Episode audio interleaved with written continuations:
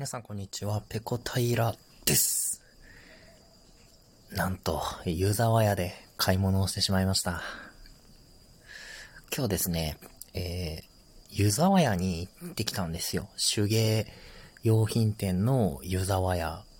で、僕、まあ、これまでもね、湯沢屋っていうお店の存在は知っていたんですけれども、まあ、自分に縁のないお店だなと思って一度も中に入ったことはなかったんですね。ただ、え、革細工を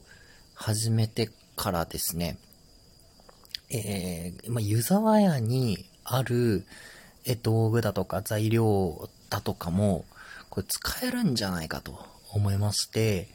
えー、この度ですね、初めてちょっと湯沢屋に足を踏み入れてみたんですね。で、やっぱ入り口入って、すぐはですね、結構、あの、大きめの生地、えー、今、秋なので、えー、なんかコーデュロイの、こう、なんていうんですか、あの、ロールになってる生地とか、えー、そんなものがね、ダーッと並べられてあってですね、えー、僕、湯沢屋って、こう、な、なんていうんですか、縫い物とかの道具しかないんだと思ってたらですね、こう、いろんなアクセサリーを作る、あの、ビーズアクセサリーだとか、えー、それから、なんだ、うーんと、ちょっとすいません、よくわかる。ビーズだと金属のね、アクセサリーだとか、そういうものを作るための道具だとか材料とかもあってですね、自分の思ってたより、えー、幅が広いんだなっていうふうに思いました。で、今日行った店舗だと、あのー、売り場は売り場、面積は、自体は小さいんですけども、革細工のコーナーもですね、ちょこんとあって、まあ、そこは本当にあの、ちょっとした、えー、革と、えー、あと道具とか、えー、だけで、ね、全体に占める割合っていうのは、本当に小さいものだったんですけれども、でも、革細工もね、あのー、その一角を占めててですね、僕はですね、そこで、あの、初めてですね、ユーザー屋で、入った、はい、初めて入ったユーザー屋で、なんとですね、えー、材料の量り売りを、えー、してもらいました。今日行ってですね、あのー、買ったものは、ピアスを作るためのですね、ちょっと金属製のパーツあの、良さげなのがあったので、それを大きさ違いで買ったのと、その革細工コーナーでですね、革紐の量り売りがあってですね、ちょうど僕が欲しい色味と、えー、幅と厚みのものを見つけたので、初めて入ったユーザーウェアで、えー、その量り売りっていうのをしてもらったんですよ。あの、革紐がですね、こう、なんて言うんですか、あの、糸とか巻いてある、あの、丸いくるくるのやつあるじゃないですか。筒状のやつ。あれ、ああいうものにですね、革紐が巻かれてあって、それを、えカットコーナーっていうところに一旦持っていくんですよ。その量り売りの商品。他にも、えー、ま布地だったりだとか、あと、あとなんだろう、何があるのかな。まあいろいろその、材料となるものがですね、こう、えー、まあロール状になってたりするんですけど、それを、あの、好きな長さ分だけ、えー、店員さんに行って、そこでカットしてもらうと。で、僕もね、えー、その皮紐、えー、茶色い皮紐、焦げ茶色の皮紐なんですけれども、これをですね、えー、メートルいくらっていう風に、え、値段表示されてて、それをね、ちょっと2メーターばかし買ってきました。まあ、革紐何に使うかっていうと、えー、ファスナーの引き手の部分にちょっと使いたいなと思いまして、あの今までは皮を切って金具のところに止めて、こう、ペタって貼り合わせて作ってたんですけども、ちょっと柔らかい雰囲気を、え出したかったので、しなやかな雰囲気を出したかったので、ちょっとね、あの、皮紐、えー、巻いて、ファスナーの引き手を作りたいなと思ってて。で、今日ですね、他にも何店舗か、えー、そういう革細工の用品店回ってきたんですけど、僕、ちょうど僕が、えー、探してた色味と幅と厚みのものがなくてですね、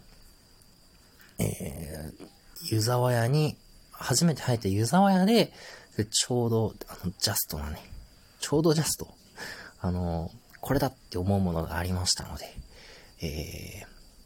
初めて入ったにもかかわらず、さらに初めての量り売りをしてもらったというわけなんですね。で、その、巻いてある筒をですね、カットコーナーに持ってって、えー、この紐をですね、2メートル欲しいんですと言ったらですね、竹のでっかい物差しでですね、2メートル分測ってくれて、で、それをね、ちっちゃいビニール袋に、こう、入れてくれて、2メートル分の、えー、値段になるようになったバーコードのシールをペタって貼ってもらって、それをレジに持ってって、他の商品と一緒に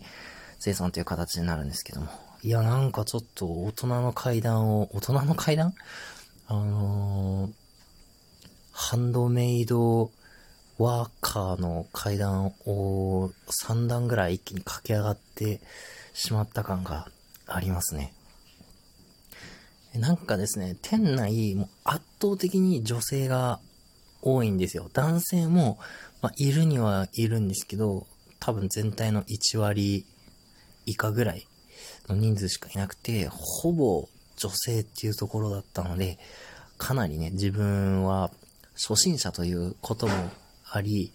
ちょっといていいのかな、なんていう場違いな感じも、えー、覚えつつ、店内をね、あちこち、えー、見回していたんですけれども、まあ、そこでね、ちょうど欲しかった色味と厚みと幅の革紐を、えー、ゲットしてきました。今日買ってきた革紐は焦げ茶色の、えー、革紐なんですけど、結構ですね、焦げ茶色って使いやすい、えー、色味なんですよね。あの、落ち着いた、例えば、うーん、なんだろうな。焦げ茶色は、落ち着いた色味にも合いますし、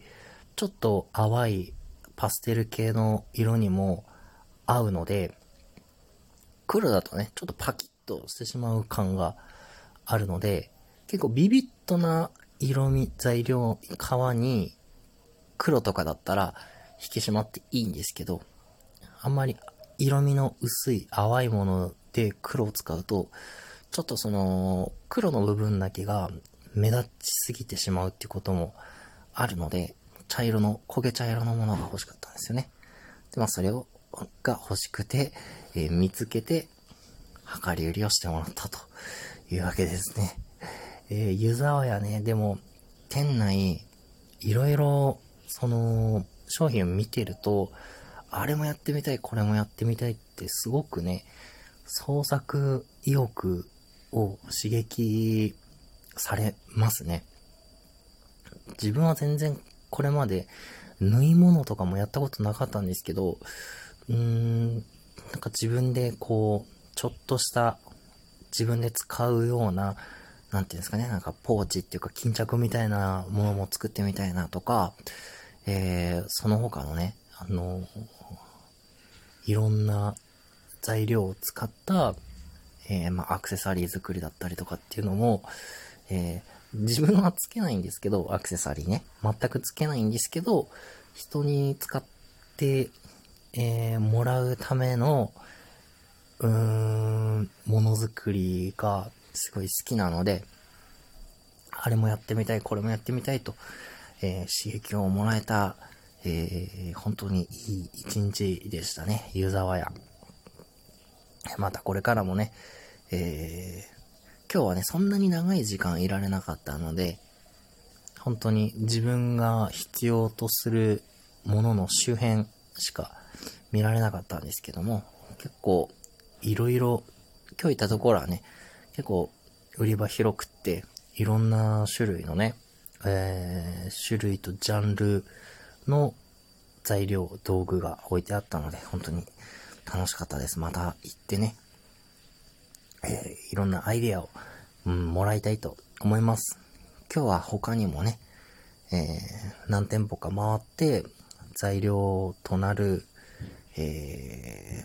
ー、ものだとか、それから道具だとかをちょっと買ってきたので、今日時間がなくて行けなかったお店にはまた、えー、次の日とか行って、えー、また見てきてね、えー、休みの日に、まあ、思いっきり物を作れるように準備したいなっていうふうに思います。本当に今、川崎やっててね、楽しいですね。うん。作業してる時間も楽しいですけど、それが人の手に渡って使って、えー、もらえるっていうのがね、何より嬉しいですね。やっぱり僕はあれですかね、オフィスワークよりなんかこう物作ってる方が性に合うんですかね。うん。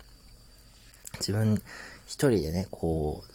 う、の机に座って、あの、トンテンカンテンやってる方が性に合うのかもしれません。今更なんですけどね。また物を作ったらね、写真をツイッターにアップ、えー、したりだとか、こちらのラジオトークで紹介させていただきたいと思いますんで、えー、皆さん、えー、期待しすぎずお待ちいただければというふうに思います。え今日はね、ちょっとあの、ポップガードという、え道具を使ってないので、息のボフボフ音がしてるかもしれないんですけど、すいません。えまた次回もよろしくお願いします。